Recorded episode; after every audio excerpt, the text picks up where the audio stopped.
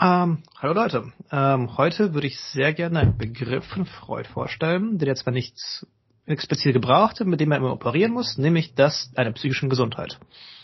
Und ich finde es insofern interessant, als wir alle von der Psychoanalyse wissen, dass sie gewisse psychischen Leiden oder anders gesagt Krankheiten behandelt. Aber es ist sehr schwer zu sagen, wo wir dann gesund sind, weil wir sagen können, okay, hey, jetzt können wir durchs Leben gehen und mit der Analyse aufhören. Ähm, ich würde mich vor allem aufhängen an Freuds letzten Werk, die endliche und unendliche Analyse. Und ich glaube, es ist eine der wenigsten Werke, wo Freud auch direkt darüber spricht, was es heißt, eine Analyse zu beenden, was es heißt, jemanden zu entlassen. Kurze Frage, das Werk heißt die endliche und die unendliche Analyse. Richtig, ja. Okay, gut. ähm, können wir mal kurz nochmal genau reinschreiben. Die endliche und die unendliche Analyse, ja. Ähm, Freud entdeckt die Psychoanalyse dadurch, dass er versteht, dass wir Menschen geplagt werden durch bestimmte Abwehrmechanismen. Das sind bestimmte Verhaltensmuster oder Reaktionsbildungen, die wir vollbringen, um nicht mit bestimmten Erfahrungen wieder in Konflikt zu geraten. Anders als gedrückt, mir ist etwas passiert. Ich kann das nicht integrieren in mein eigenes Leben. Ähm, kann verschiedenes sein, kann ein Autounfall sein, kann einfach eine, eine strenge Bestrafung auch gewesen sein, kann auch irgendwie enttäuschte Liebe sein. Und um sich mit dieser Erfahrung nicht auseinandersetzen zu müssen, äh, äh, prägt Freud diesen Begriff der Abwehrmechanismen. Abwehrmechanismen sind unsere Reaktionsmuster, die wir einfach vollbringen, um uns nicht mit traumatischem Inhalt auseinanderzusetzen. Und der entwickelste dieser Abwehrmechanismus, der heißt Verdrängung. Und wir bemerken eigentlich, also was ist psychische Krankheit? Freud nach. Es ist, wenn unsere Abwehrmechanismen so stark sind, dass wir nicht unser Leben äh, okay, es gibt verschiedene Möglichkeiten, fällt mir gerade auf, es zu thematisieren. Es geht auf jeden Fall, dass unser alltägliches Leben darunter leidet, dass diese Abwehrmechanismen entweder zu stark oder zu schwach sind.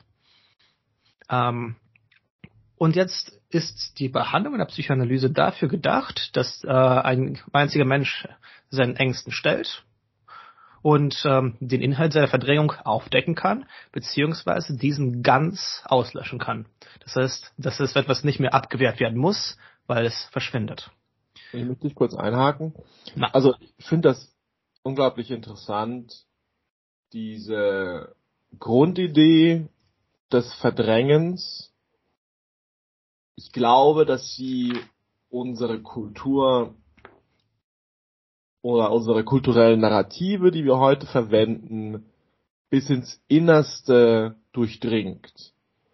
Wir verwenden das als eine allgemeine Heuristik, als ein allgemeines Denkmuster, nämlich die Frage, was, ähm, welcher Sache oder welchem Problem begegnen wir gerade nicht?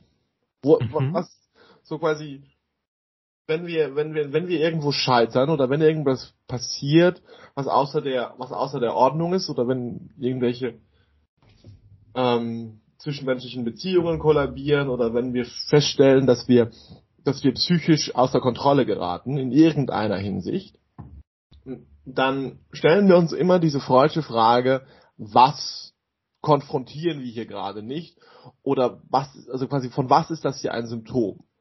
Mhm. Und und wir stellen uns dann diese Aufgabe, dieses Ding zu konfrontieren. Quasi diese, quasi, ich würde sagen, das ist tatsächlich unser allgemeines Narrativ mit psychischen, psychisch für uns anormalen Zuständen umzugehen. Mhm. Ich wollte nur noch mal herausheben, wie zentral dieser Begriff der, der Abwehrreaktion in der Psyche, in der, in der Psychoanalyse ist. Und hiervon, hier nochmal quasi die Frage nochmal nachschärfen, was sind gesunde Abwehrreaktionen oder wofür brauchen wir die überhaupt? Abwehrreaktionen sind prinzipiell Mechanismen der Ich-Bildung beziehungsweise der Ich-Stärkung. Das heißt, wenn du als Mensch die ganze Zeit daran denkst, was für schreckliche Sachen du im Leben erlitten hast, kannst du nicht gut deinen Alltag bewältigen. Ich, das ist äh, die Grundidee, dass du die ganze Zeit das Gefühl hast der Bedrohung, dass du wieder dahin zurückkehrst auf diese traumatischen Ereignisse des Autounfalls, enttäuschter Liebe, Schmerzen. Und was Verdrängungs- oder Abwehrmechanismen im Ganzen betreiben, sind das aktive Nicht-Auseinandersetzen mit traumatischem Inhalt und die Umlenkung der Aufmerksamkeit auf etwas, was vielleicht sanfte Wonne ermöglicht.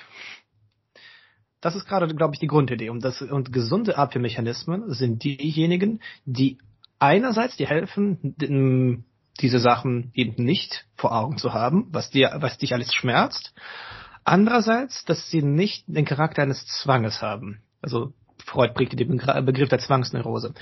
Es bedeutet, dass du nicht krampfhaft, ähm, also ich weiß nicht, ob ihr es kennt, aber manchmal, wenn ein Gedanke mich sehr erschlägt oder etwas zurückwirft, was mir sehr unangenehm ist, habe ich manchmal auch so physische Reaktionen. Ich äh, vollbringe mit Händen solche Abwehrbewegungen, so als würde ich etwas von mir wegstoßen. Und das ist zum Beispiel ein sehr, sehr starker Abwehrmechanismus, der ähm, sehr selten auftritt, aber äh, diese Art der Abwehr, wenn sie sich häufen würde oder wenn es gerade exzessiver würde, würde es mich in meinem Alltag extrem beeinträchtigen. Mhm. Also quasi, um nochmal zurückzukommen, kann man die Abwehrreaktion auch als so etwas begreifen wie eine Reduktion von Informationen? Ich Im glaube, es ist Reduktion also, ist ein falscher Begriff. Mhm. Äh, es ist nicht ein Reduzieren Informationen, sondern es ist ein als ein Eliminieren der, der, der Information. Und ich glaube, der große Unterschied ist, dass du nicht irgendwas vereinigst, so sagen wir, es geht doch im Grunde darum, obwohl das übrigens auch ein Abwehrmechanismus sein kann, sondern, mhm. sondern es ist einfach etwas nicht wahrnehmen wollen, sich an etwas nicht erinnern. Und weil ich da, weil ich da zwei Tendenzen sehe so dieses nicht, nicht wahrnehmen wollen oder sich nicht erinnern, Dinge vergessen können oder Dinge selektiv wahrzunehmen, ist unglaublich wichtig für unsere Funktion als Menschen, gerade für unser Bewusstsein, weil wir dieses Problem haben, ich habe das immer so beschrieben, unser Bewusstsein, unsere Aufmerksamkeit, unsere Kapazitäten haben nur einen sehr begrenzten Durchsatz pro Zeiteinheit. Man mhm. könnte das so so eine Art kognitiven Fluss nennen, der eine bestimmte kognitive, äh, kognitive Verarbeitungskapazität hat. Mhm. Die Menge an Information und die Menge an Schmerz, die Menge an, an, an, an Komplexität, die wir pro Zeiteinheit verarbeiten können. Und die, die entscheidende, also das entscheidende Problem ist, wie wird dieser Fluss optimal gesteuert und welche, welche Sachen sollten dort optimal an der Bewusstseinsoberfläche für einen in einem gegebenen Zeitpunkt sein. Und die Auseinandersetzung mit so etwas wie traumatischen Erlebnissen, da könnte man sich vorstellen, wäre etwas, das häufig dem bloßen Funktionieren in einer, in einer, in einer Umwelt, die vielleicht gefährlich ist, hinderlich ist. Weswegen ich mir vorstellen kann, dass deswegen solche Sachen schnell weggeschoben werden. Also ich erinnere mich auch viel an Berichte und Erzählungen von äh, insbesondere insbesondere jetzt zum Beispiel Menschen der älteren Generation, die den Umgang mit verschiedenen traumatischen Erlebnissen wie folgt beschreiben. Man musste halt weitermachen, wir mussten irgendwie weiter klarkommen, wir mussten, ich musste irgendwie dafür sorgen, dass alles andere beieinander hält. Also habe ich mich hingesetzt und habe gearbeitet und habe dafür gesorgt, dass alles andere stehen bleibt, obwohl in mir totales Chaos war.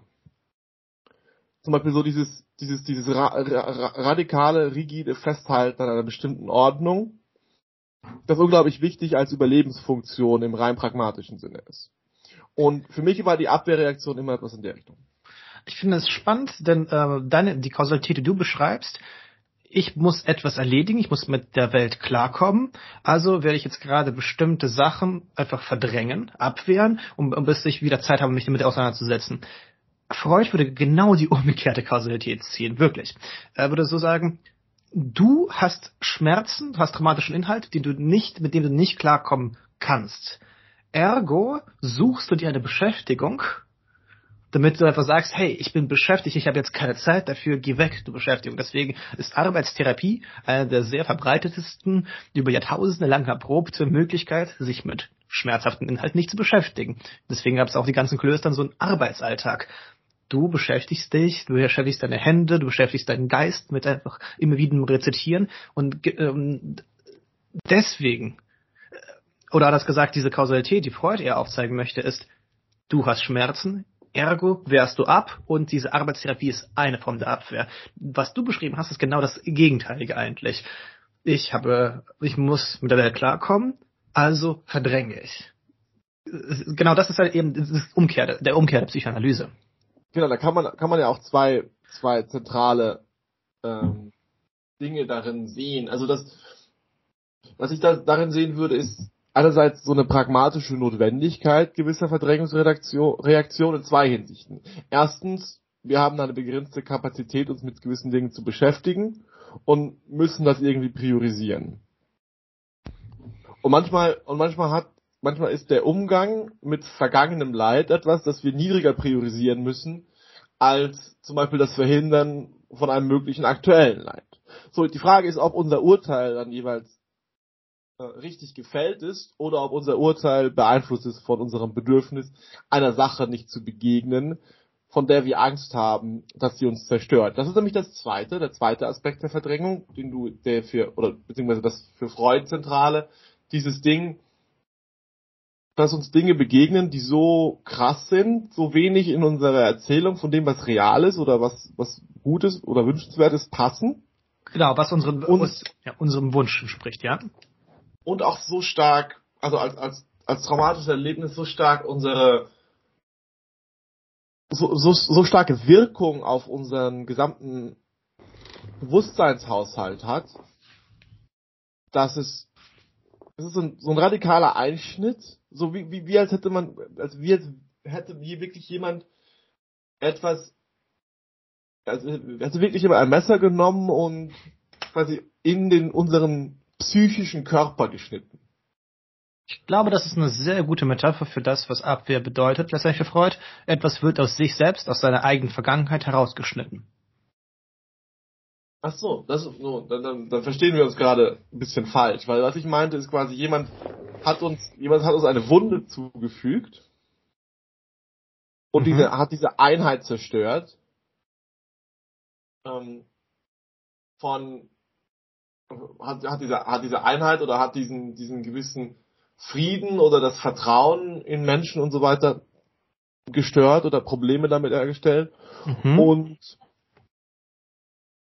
unsere Reaktion darauf ist nicht die Verarbeitung dieser Information, die Integration dieser Information in ein, in ein Weltbild, das trotzdem noch funktioniert, sondern wir erhalten das alte Weltbild oder die alte alte Verhaltensmuster ver oder, oder verzweifelt auf oder wir bauen neue Verhaltensmuster auf, die uns dabei helfen, diesen konkreten Schmerz nicht zu spüren. Also so wie ja. man so wie man, wenn man sich eine Sportverletzung oder eine andere Verletzung zuzieht, seine Körperhaltung ändert, um das äh, verletzte Bein zum Beispiel zu entlasten. Und dann aus dieser veränderten Körperhaltung entstehen dann häufig neue Verletzungen und Fehlstellungen. Mhm. So ungefähr stelle ich mir das vor. Hm. Ich glaube, ich finde diese Metapher der, der, der, der Verletzung am Körper mit der veränderten Körperhaltung ziemlich gelungen, weil meistens, es kann ja auch passieren, dass da diese Verletzung, die der Körper leidet, eigentlich gar nicht so tragisch ist, wenn man nur ein paar Tage aus, äh, im Bett liegen würde. Aber wenn man jetzt gerade sofort weiter in die Welt hinausgeht, dann ändert man seine Körperhaltung und dann davon trägt man viel nachhaltigere Schäden. Man verändert auch seine Sitzstehhaltung und seine ganzen Statur. Ich glaube, genau, das so führt dann zur Arthrose in späteren Jahren, das führt ganz viele andere Probleme und man, man lernt auch gewisse Haltungen ein, die man dann schwer entlernen kann, weil sie zu habituell werden, all diese Dinge. Ich glaube einfach nur, du hast äh, den Fehler, dass äh, die, die Metapher des äh, Optimierens hier zu benutzen für die in der in psychoanalytischen Sprachgebrauch. Ich glaube, das Paradigma ist ein ganz anderes. Es geht nicht darum, dass man optimaler durch die Welt läuft. Es geht nicht darum, dass man besser funktioniert. Es ist nicht, es geht nicht um die, das Funktionieren, nicht das, um das Optimieren. Äh, was die Psychoanalyse eher betreibt, ist oder ihr Theoriegebäude sieht so aus, dass ähm, sie kann man, sie kann nicht erklären, warum wir bestimmte Sachen nicht annehmen können. Das ist äh, bis zum gewissen Grad kontingent. Äh, du kannst bestimmte traumatische Erfahrungen haben und davon viel unbeschadeter rauskommen, als wenn ich sie mache.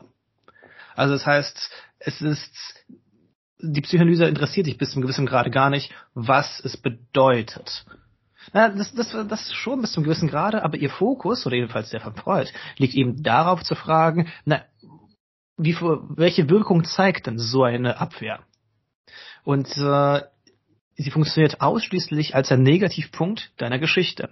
Es stimmt schon, was du sagst. Du hast eine Erfahrung getätigt, die du nicht integrieren konntest, die du, wo du einfach gesagt hast, ich erhalte mein altes vorheriges Weltbild, obwohl es auch falsch ist, weil es immer noch besser ist, ein Weltbild zu besitzen als keines. Also ich verstehe schon diesen Punkt zu sagen, dass es auch, ähm, dass man die, ähm, das mit Reduktion von Komplexität, Vereinfachung in seinem Leben operiert. Aber das ist jetzt nicht das, wie die Psychoanalyse operiert hier geht es wirklich darum zu fragen, ähm, was, wie stellst du dir die Ereignisse vor, denen du ausweist? Es geht gar nicht noch nicht mehr darum, es geht noch nicht mal darum zu fragen, was ist dir wirklich widerfahren. Es geht darum, wovor hast du Angst? Was assoziierst du eigentlich damit, wenn, wenn du an diesen Gegenstand denkst? Oder an, an diesen die, was ist die Intention dahinter? Das verstehe ich nicht so ganz. Mhm. Also so, so diese, diese Frage, wovor hast du Angst? Und quasi, ich, ich sehe da nicht so ganz, was ist die Intention, wo will die Psychoanalyse hin? Mhm. Weil also Psychoanalyse als Therapie. Halt das, ja. Hm? Für mich wäre halt eine Form von Funktionieren, in Anführungszeichen, so, so ein natürlicher, natürlicher Impetus, da, quasi diese, diese Normalität, also, die Frage also die von Gesundheit. Psychoanalyse will, äh, ganz praktisch, äh, Reduktion von Leid. Das ist, das ist, sie hat einen Heilungsauftrag. Sie möchte dem Menschen helfen, mit seinem Leid klarzukommen. Mhm. Und dieses Leid, die Etiologie der Psychoanalyse sieht anders aus als, sagen wir mal, jetzt beim, bei Sportmedizin. Es geht nicht darum zu fragen, was ist eigentlich jetzt der Normalzustand, sowas gibt es für Psychoanalyse sehr wenig, bis gar nicht, sondern äh, was es für sie eher gibt, ist, dass du nicht in deinem eigenen Leben dich eingeschränkt fühlst von deiner Vergangenheit oder von unkontrollierten Artikulationen deiner Psyche. Also die Frage in der Psychoanalyse ist, was ist der, was ist der Zustand von Souveränität und weitestgehender, soweit das für einen Menschen eben möglich ist, Leidensfreiheit?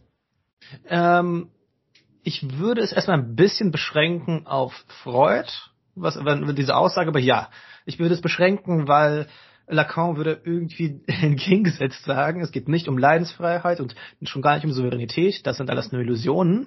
Aber ich glaube, für die erste Annäherung zu beschreiben, was eigentlich gewollt ist, ist es ziemlich richtig zu sagen. Es geht um Leidfreiheit und um die Wiedergewinnung einer gewissen Kontrolle über sich selbst.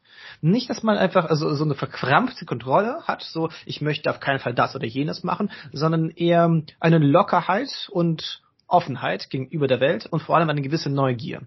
Sehr oft äh, wird, ähm, also Freud beschreibt Fälle sowohl einerseits von Psychosen als auch von Depressionen. Ähm, äh, das heißt Lustlosigkeit und ähm, Verarmung der Fantasie und des Begehrens. Äh, das sind auch bestimmte Krankheiten für die Psychoanalyse, weil es bedeutet, dass du einfach in dich selbst zusammensagst letztendlich ist das Bild, wovon die Psychoanalyse ausgeht, meines Erachtens nach, ein lebensfröhliches Individuum, das sich sehr gerne für Sachen begeistern kann, das eben seine, seine Vergangenheit mitbedenkt, aber sich nicht von ihr fesseln lässt. Mhm, diese, also es geht um diesen, es geht um diese gewisse Unbeschwertheit, die man zeitweilig in seinem Leben ja auch fühlt. Ja. Diese, eine Unbeschwertheit, die auch angesichts von schwierigen Umständen da sein kann. Mhm. Für die Seele. Nämlich diese, diese, diese, diese gewisse Freiheit, die sagt, okay, ich ziehe das jetzt durch und ich bin nicht unbedingt, nicht unbedingt dieses, ich bin glücklich in dem modernen Sinne, sondern dieses,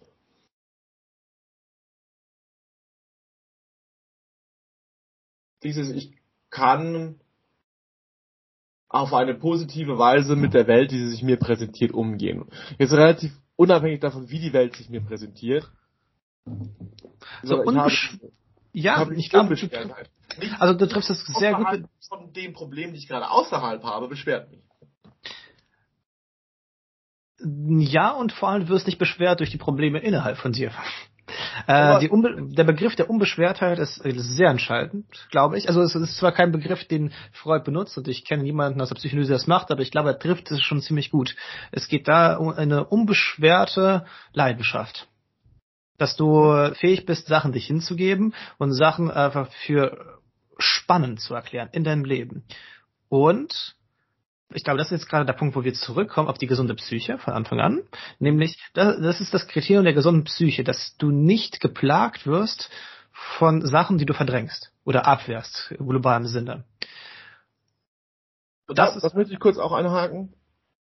Das, da muss man, muss man sehen, dass der moderne Gebrauch oder das, was in, in Vulgo mit der Psychoanalyse passiert oder in dem, in dem sich selbst psychoanalysieren oder sich selbst irgendwie ähm, psychisch beobachten, da passiert so etwas, das ganz eigentümlich ist, nämlich dass Probleme, die von außen das Leben beschweren, Umstände, gewisse Schwierigkeiten, einfach schwierige Situationen und so weiter, manchmal immer in quasi und, und die negativen Emotionen, die sie hervorrufen, manchmal so pathologisiert werden. Inwiefern das? Also hast du ein Beispiel?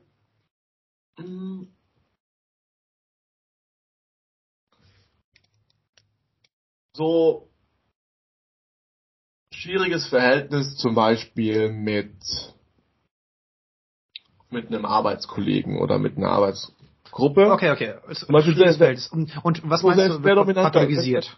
Sehr dominanter Chef oder irgendjemand, der, der, der dir irgendwie unter die Haut kriecht und dich nervt oder, oder dich, und wo da, wo da einfach in der persönlichen Beziehung ein Problem ist. Weil da jemand von außen kommt und Sachen von dir verlangt, die du nicht willst oder weil, weil da jemand respektlos ist oder sonst irgendetwas. Und du selber spürst das und hast dieses Problem aber du verarbeitest es nicht als ein Problem, das du quasi auswendig lösen musst, sondern du, du hast diese, du hast diese Idee von wegen, hm, es gibt hier quasi, quasi, dass das mich so triggert, das kommt irgendwie aus einer Vergangenheit. Aus einer Vergangenheit heraus und ich habe noch nicht gelernt, wirklich damit umzugehen und ich muss damit irgendwie umgehen. Okay. Was was ganz anderes ist, quasi, quasi was so ein, was was ganz anderes ist, als zu sagen, okay, diese Person verursacht mir gerade ein Problem und ich muss mit dieser Person dieses Problem lösen, anstatt zu sagen, ich muss da irgendwie an mir selber arbeiten. Okay, das heißt, dein Punkt ist zu sagen, dass wenn jetzt gerade im eigenen Leben ein Problem auftaucht, so mit einer Gemeinschaft zum Beispiel, dann gibt es zwei Möglichkeiten, damit umzugehen. Entweder sagt man, okay, das ist ein, ein Problem, das real da ist. Die, es gibt, ähm, mein Verhältnis auf der Arbeit ist toxisch. Und jetzt müssen wir das klären. Genau, ist irgendein also Hurensohn, der irgendwelche Sachen von mir will, die er nicht zu wollen hat. Genau, es ist eine Möglichkeit. Zweite Möglichkeit, ich fühle mich nur getriggert, weil es eigentlich in meiner Vergangenheit ähnliche Situationen gegeben hat und jetzt bin ich deswegen so negativ gegenüber dieser Situation eingestellt. Ähm, ich glaube, Freuds Antwort wäre ziemlich äh, äh, unbefriedigend, aber er würde sagen, es ist immer das Zweite. Äh, letztendlich, du wirst ausschließlich getriggert, deswegen äh, alle Probleme in der Welt sind erscheinen für dich immer nur als Probleme, Genau, weil sie etwas aus der Vergangenheit triggern. Aber, es würde er sagen, es bedeutet nicht, dass, etwas, dass du dich nicht jetzt gerade damit beschäftigen sollst, wie du dein Arbeitsverhältnis verbesserst, ganz und gar nicht. Es kann auch sein, dass es viele Leute, dass es eine kollektive Trigger-Erfahrung gibt. Also ich nehme an, wenn dich jetzt aufs Arbeitsverhältnis du die ganze Zeit von deinen Vorgesetzten angeschrien wirst, würden sich ganz viele Leute getriggert fühlen, nicht nur du alleine. Und so würde auch Freud sagen. Es ist auch nur weil es jetzt gerade dein persönliches getriggert sein ist, heißt es nicht, dass du nichts daran ändern sollst. Wenn wir jetzt genau darüber nachdenken, was ist denn eigentlich Anschreien? Es sind eigentlich doch nur äh, so erhöhte Dezibel, die ja zu deinen Ohren hinkommen. Warum? Warum ist es so ängstlich? Also ich gehe gerne in Berliner Clubs, da sind die Dezibels um einiges höher, aber ich fühle mich dort extrem entspannt und toll. Also das ist ja, also ich würde sagen, das kann man relativ einfach begründen. Wir verwenden, wir verwenden Lautstärke als ein Drohsignal und wir verbinden das deswegen mit physischer Gewalt. Nicht notwendig. Ich, ich, äh, ich habe es sehr, sehr, sehe sehr oft gerne Leute schreien. Wir verwenden die Lautstärke, die wir selber generieren. Mhm. Als ein Signal dafür, dass wir, dass wir Raum nehmen oder oder bereit sind, Gewalt anzuwenden. Es geht nicht um die Lautstärke im Allgemeinen. Auf jeden Fall irgendwelchen Dingen, sondern es geht um die Lautstärke, die wir äußern und die Art und Weise, wie wir diese Lautstärke äußern. Wir, wir haben gewisse, auch da, wir haben da bei diesem äh, jemanden anschreien, haben wir auch gewisse Gesichtsausdrücke, gewisse äh, Bewegungen, Gesten, die ausgeführt werden, die alle darauf angelegt sind, darzustellen, dass hier jemand mit Gewalt droht. Fraglos hast du recht. Und ähm, ich glaube, Freuds großer Punkt, dem ich mich anschließen würde, äh, wäre zu sagen, na klar, du hast recht, das sind Gewaltmechanismen, die jemand auf uns einpriesen lässt, aber warum werde ich denn jetzt so stark deswegen getriggert und warum, woher weiß ich denn das, dass es so gefährlich ist? Mhm. Wo, äh, wie, wieso weiß ich das so gut? Wieso fühle ich dann diese Angst? Ich nehme an, ich wurde zwar noch ähm, noch nie irgendwie geschlagen, aber trotzdem habe ich ähm, Heidenangst davor, so eine existenzielle Angst, wenn der Vorgesetzte einen anschreit. Oder äh, mein persönliches Beispiel, das ich mal gebracht habe, Angst vor Kontrolleuren. also warum äh, äh, noch nie hat Kontrolleur mich persönlich irgendwie schlecht behandelt, aber wenn ich, auch wenn ich schon den aus, also Fahrschein nicht habe und dann trotzdem in der S-Bahn fahre, dann bin ich schon immer so, so eine, so eine Körper, nach Körperhaltung wäre eine, in so Steinzeit so gehört worden, ich habe jetzt gerade einen Säbelzahntiger erwarten, erwarte ich um die, um die nächste Ecke herum. Also, das ist, würde Freud so interpretieren, es hat garantiert etwas mit deiner Vergangenheit zu tun, so wie das Allermeiste. Und das passiert in unserem Alltag. Und es ist auch nicht schlimm, dass wir sagen, das ist aus etwas Vergangenheit, was du, die Gewalt, die du psychisch erlitten hast, dass du sie jetzt projizierst in bestimmten Verhältnissen, das wird auch organisiert, diese Projektionsmechanismen, das ist schon, die Kontrolleure sollen auch furchteinflößend wirken, der Chef soll auch furchteinflößend sein, auch wenn er ein kameradschaftlicher ist. Also, heute will ich sagen, dass nur, also du hast ja diese äh, Alternative davor äh, aufgestellt. Wenn ich jetzt gerade ein Problem habe, kann ich mir ja versuchen, das wirklich zu lösen oder sagen, ändere mal deine Einstellung zum Problem. Und nur wenn man ein reales Problem hat in der Welt, heißt es nicht, dass wenn man die Einstellung dazu ändert, also das heißt, dass man sich fragt, warum bin ich das hier wegen so getriggert, das bedeutet nicht, wenn man jetzt diesen Trigger-Mechanismus jetzt aufdeckt und auflöst, dass man nicht etwas Äußeres zu ändern hat ich mache jetzt mal mein Beispiel. Also es ist, ich finde es sehr gut, wenn man äh, ein Deutschland-Ticket hat, wo man jetzt, ähm, wo jeder für 30 Euro äh, den ganzen Regionalverkehr nutzen könnte. Das wäre richtig toll für die Umwelt und für die soziale Frage. Machen wir aber nicht. Ähm, ich bin sehr dafür, dass man so dieses Problem löst und deswegen viele Leute von der Schwarzfahrerei befreit. Andererseits weiß ich auch, dass mein, meine para, panische Angst vom Schwarzfahren auch begründet war durch meine bestimmte, mein bestimmtes nicht allzu glückliches Verhältnis zu Autoritäten insgesamt. Wie Robin ganz genau weiß.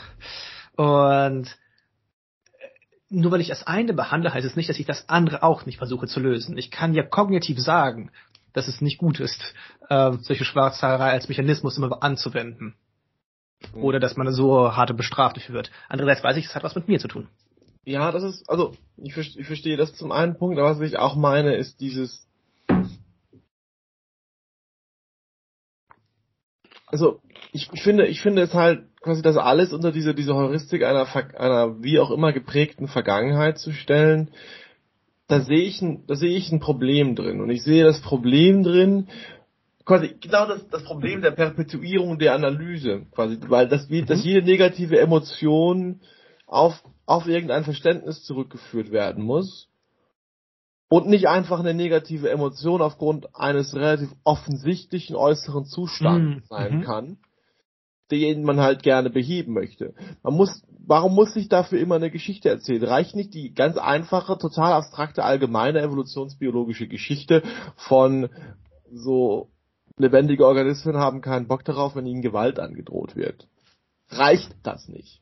Also, also es, es reicht in allermeisten, also, ich verstehe schon den Punkt, aber es, es reicht zwar in allermeisten Situationen, wo du sagen kannst, jetzt ist Lebensgefahr da, aber unsere, Mecha unsere, Kultur, unsere Kulturen sind so divers und uns einfach unsere persönlichen Geschichten aller Menschen sind so divers, dass es einfach eine Erklärung, also Psychoanalyse liefert ein Erklärungs, eine Erklärungsheuristik dafür, warum wir bei gleichem Schmerzempfinden trotzdem ganz unterschiedlich auf bestimmte Dominanzverhältnisse, äh, äh, Dominanzgesten anderer reagieren.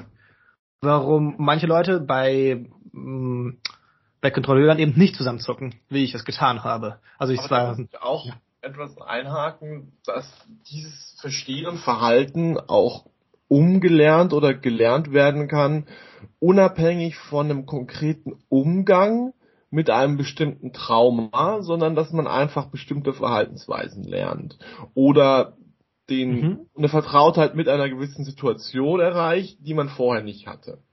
So, mhm. für mich waren das zum Beispiel, waren das zum Beispiel Situationen, wo physische Gewalt im Raum stand. Mhm. Größte Teil meines Lebens ein ziemlicher Hänfling gewesen, bis ich dann irgendwann beschlossen habe, das Boxen und dann später das Kickboxen anzufangen.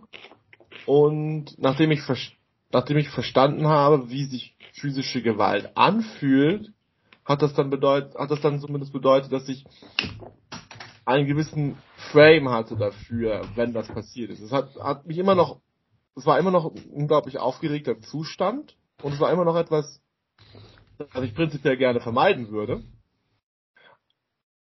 Aber es, ich war nicht mehr ratlos in Bezug auf diese Situation. Das war nicht mehr so ein, ein, ein, ein vollkommen uneingeordneter Schock, weil quasi im Allgemeinen Erfahrungen, genug Erfahrungen da waren mit diesem Problem, die dafür gesorgt haben, dass es mich nicht vollkommen aus der Bahn geworfen hat, wenn mal etwas mhm. passiert ist. Und diese, und dieses, und dieses Ding von, okay, hier hat, hat man halt einfach Umgang mit einer gewissen Sache gelernt und deswegen kann man auch im realen Leben mit ihr umgehen und ist alles in Ordnung dieses, dieses Ding, finde ich, wird in der, in der, in der Psychoanalyse so ein bisschen unterbetont. So dass man, dass man, dass man sich gewissen Problemstellungen oder gewissen Problemen, die man, die man verneint, die man, die man von sich wegschiebt oder, oder, oder Erfahrungen, die man von sich entfernt, dass man sich gewissermaßen einfach nur viel mit ähnlichen Erfahrungen auseinandersetzen muss, sich konfrontieren muss, um um ein Verhältnis dazu zu haben. Ähm, ich glaube, das thematisiert ihr sehr gut, aber halt als eine Form der, der Abwehr. Aha. Also äh, die Art und Weise, dass ne, dein Beispiel jetzt mit dem Kampfsport. Äh, ich kenne das übrigens, ich habe es genauso wie du. Ich, äh, man hat Angst davor, dass man bedroht wird oder man kann, man hat das Gefühl, man könnte bedroht werden und man sagt, okay, man setzt sich jetzt nicht äh, mit auseinander, woher diese Angst kommt äh, sondern man sagt einfach, okay, man, man ändert jetzt etwas daran, dass man, wie man diese Situation wahrnimmt. Das heißt, man geht und trainiert, man macht, man macht sehr viel so Combat Sports und man merkt, dass diese, diese Erfahrung wird dann eingewöhnt und integriert in das eigene Leben. Aber diese ganze Trigger, warum es dann so stark gewesen ist, wird nicht behandelt. Also, vielleicht erzähle ich einfach eine kurze private Geschichte. Eine, eine, mein Grund, warum ich mit Kampfsport angefangen habe, war, weil ich an der U-Bahn-Station Neulendorfplatz wurde ich mit irgendwelchen Sonnenblumenkernen von irgendwelchen Affen abgeworfen. Es waren fünf dieser Affen, Gorillas, und ich hatte einfach, äh, ich habe einfach, ich las da gerade irgendein Buch, sah aus wie der übelste Nerd, und ich war halt schick angezogen, weil ich vom Geburtstag einer Freundin kam. Und ich wurde diese, diese Sonnenblumenkerle haben mich da so getroffen und ich so, nicht hingucken, nicht hingucken. Und ich war so extrem in einer Stresssituation. Ähm, und äh, also die Leute hatten eigentlich nur ein bisschen Spaß gehabt, wollten mich nur ein bisschen hänseln und ärgern, aber ich hatte so einen extremen Moment des Stresses gehabt. Und als ich zurückkam, kam ich überhaupt nicht darauf klar, was jetzt gerade geschehen war. Also habe ich gesagt, okay, so eine Situation passiert mir nie wieder und habe angefangen, dann ähm, habe ich angefangen, MMA zu machen. Und es hat mir auch äh, sehr geholfen in solchen Situationen, wo eine gewisse Androhung der physischen Gewalt da ist, so von auch einer Gruppe, dass ich damit souveräner umgehe. Aber es war halt eben nicht die Beschäftigung damit, warum es mich so fertig gemacht hat. Es war nicht die Beschäftigung damit, okay, du weißt, es sind auch fünf Jungs, die jetzt gerade irgendwie äh, ein bisschen was getrunken haben und wollten einfach mal hier einen Nerd abwerfen. Warum bist du denn so verletzt deswegen? Warum erinnerst du dich so Jahre später noch, äh, dass du diese drei Sonnenblumenkerne, die dich getroffen haben? Warum konntest du nicht einfach sagen, okay, dann schlafe ich mal rüber und dann wache ich auf? Das habe ich nicht gemacht. Also das ist, glaube ich, der Punkt der Psychoanalyse. Warum reagieren Leute in meiner Situation dann ganz anders als ich in dieser Situation? Warum hat es mich so nicht losgelassen? Es gibt zum Beispiel Menschen, die in so einer Situation direkt die Chutzpe haben, zum Beispiel solche Sachen zu machen wie, hm, wenn sie mit diesen Sonnenblumenkern beworfen, dann stehen sie auf, gehen zu den Leuten rüber und sagen so, hey, danke für die Sonnenblumenkerne, aber ich, da, da sind keine Kerne drin. Könnt ihr mir ein paar echte geben? Ja, so, das, klar, das wäre so eine Reaktion, wo ich extrem Respekt hätte. Hätte. Mhm. Genau, so quasi diese, quasi diese die Möglichkeit, ähm, das zu deflektieren. Nicht das nicht als einen Angriff als zu verstehen. Und das funktioniert nur, wenn man weiß, wie, wie echte Angriffe sich anfühlen und wie viele, wie viel Angst Menschen vor echten Angriffen tatsächlich haben. Zum Beispiel. Ähm, also ich glaube, mir geht das in der Psy zurückzukommen zur Gesamtheuristik der Psychoanalyse. Sie wird einfach hinweisen, dass unsere Vergangenheit wirkt in unserem kompletten Alltag nach, alles was wir erlebt haben. Aber nicht einfach nur als ein Konglomerat an erlernten Verhaltensmustern. Also putze deine Zähne, äh, zieh dich morgens an, geh irgendwie zu arbeiten. Das ist eher nur die Oberfläche. Worum es eher geht, in der Psychoanalyse, dass es bestimmte Schlüsselmomente in der eigenen Geschichte gab. Sowohl kompletter Glückserfüllung als auch kompletter, also eine, etwas Traumatischem. Meistens übrigens geht es Hand in Hand spannenderweise. Das ist etwas, was unglaublich Glück bereitet, auch sehr dramatisch wirken kann. Aber das ist vielleicht ein Gespräch für anders mal. Worum es mir geht, ist, dass diese Schlüsselmomente ist etwas, was die Psychoanalyse einfach als Kernpunkt der eigenen Individualität aufzeigt und sagt, okay, wir verändern unser Weltbild, unser Weltzugang, unser eigenes Selbstwesen darin, wie wir diese, ähm, wie diese neuen Ereignisse in unser Leben eine neue Rolle spielen. Okay, das hast du gerade nicht sehr äh, okay, ich finde nicht gut erklärt. Also, beziehungsweise müssen wir ein bisschen präziser machen. Es, wir, wir okay, sprechen auch wieder eigentlich nur auf die, wir sprechen doch eigentlich wieder nur von dieser Reaktion auf bestimmte Verletzungen oder auf gewisse Probleme, die zu bestimmten Strukturen führen, die wir dann ausleben, zu diesen, zu so diesen Art, ja, genau, ja. Letzten Endes. Also für mich war die, für mich zum Beispiel war die klassische Anpassungshaltung auf die Tatsache, so relativ unbeliebt zu sein in der Schule und nicht wirklich viele Freunde zu haben. Meine Anpassungshaltung dazu war, okay, da werde ich einfach der krasseste und der Beste auf einem, auf einem mathematischen oder einem philosophischen oder einem literarischen Gebiet. Zu sagen, ich bin einfach auf dieser Ebene so unangreifbar, dass ihr, dass ihr mir mit eurem mit eurer Abneigung mir gegenüber oder mit meiner schlechten sozialen Position im Allgemeinen nichts mehr mhm. könnt. Ich mache mich quasi zu einem Gott an der einen Stelle, um zu vergessen, dass ich für euch eine Ameise an einer anderen Stelle war. Mhm. Und diese Struktur bricht dann, so, bricht dann auf, sobald mein Status auf einer intellektuellen Seite angegriffen wird. Weil dann, wenn, wenn man, wenn man intellektuell, sobald mein intellektueller Status angegriffen wird, fühle ich mich plötzlich wieder genauso wie diese Ameise, weil ich quasi weil ich quasi diesen einen, Sta diesen einen Status verwendet habe, um alle anderen um alle anderen Statusdefizite zu kompensieren und nicht auf mhm. sie schauen zu müssen, mich immer wieder in sie zu flüchten. Ich kann mich gut daran erinnern, wie ich mich aus vieler sozialen Situationen geflüchtet habe, indem ich mich einfach hingesetzt habe und Bücher gelesen habe oder irgendetwas gemacht habe in oh dieser oh ja. Richtung, das mich dann auch so in dieser Weise definiert hat. Genauso wie ich auch nur über solche Dinge sprechen konnte mit anderen Menschen, mhm. weil das die einzige Möglichkeit war, mich in einer mich in einem, mich in einem Spiel zu sehen, das ich gewinnen konnte. Ja. Und diese, diese, diese, diese Struktur, die verdrängt, die quasi die eigene Schwäche in Bezug auf gewisse Hinsichten, so auf grundsätzliche soziale Kompetenzen zum Beispiel, verdrängt. Mm, das sehe ich so als ein, so ein, so einen grundsätzlichen Aspekt von, von dem, was dann später zu so einer Art Krankheitsbild bei Freud wird. Wenn das nämlich in einem super extremen Sinne passiert und nicht, nicht früh genug aufgebrochen wird, dann kann es passieren, dass man Persönlichkeit entwickelt, die so zum Beispiel einen, einen sehr starken intellektuellen Narzissmus entwickeln. Oder einen mhm. allgemeinen Narzissmus in Bezug auf eine bestimmte Kompetenzdimension, in der sie eben besonders sind. Und diese und das führt dann, das, das führt dann, das führt dann dazu, dass Personen sich in dieser Hinsicht äh, absolut rücksichtslos gegenüber anderen verhalten, wenn es darum geht, einen gewissen Status zum Beispiel zu bestimmen. Als ein Beispiel. Ähm, völlig richtig, was du sagst, dass ähm, äh, die, diese Beschreibung, Erfahrung der Ausstoßung aus der Gruppe, äh, aus der Gruppe führt dazu, dass man nach etwas sucht wo man besonders sein kann und dass du es als Anpassung bezeichnest, finde ich auch sehr gelungen. Ich glaube, es ist einfach nur wichtig zu verstehen, dass Abwehr bedeutet, dass man mit bestimmten Situationen sich nicht mehr konfrontiert sind, sieht. Deswegen könntest du sagen, dass Abwehrmechanismen auch Formen der Anpassung annehmen können. Richtig.